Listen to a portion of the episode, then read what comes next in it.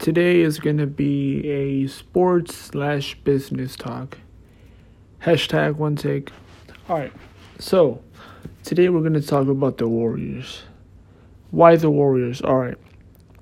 So, obviously, right now, we know every 15 year old is a Warriors fan.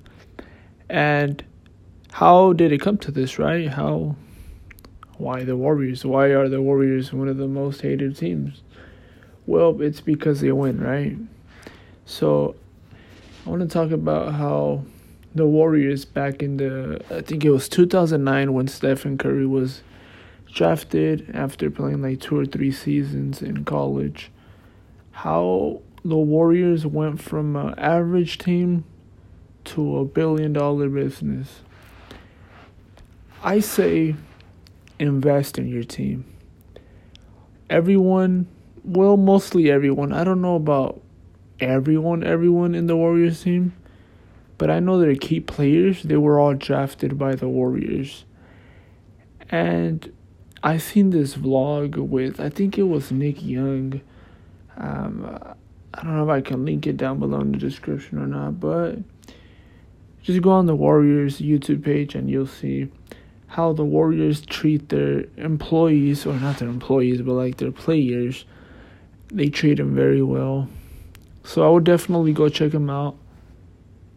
It's so crazy. Like, there's people, there's there's teams out there that teach that teach their their teams, no, not their teams, their players like trash, and it goes nowhere, right? They, it's because I feel like the players need to be felt like they're part of the the system, part of the how can you say part of the business. Um, that's why I feel like LeBron James went to the Lakers, but we're not saying is saying a, a LeBron James chat. So obviously, invest in your team.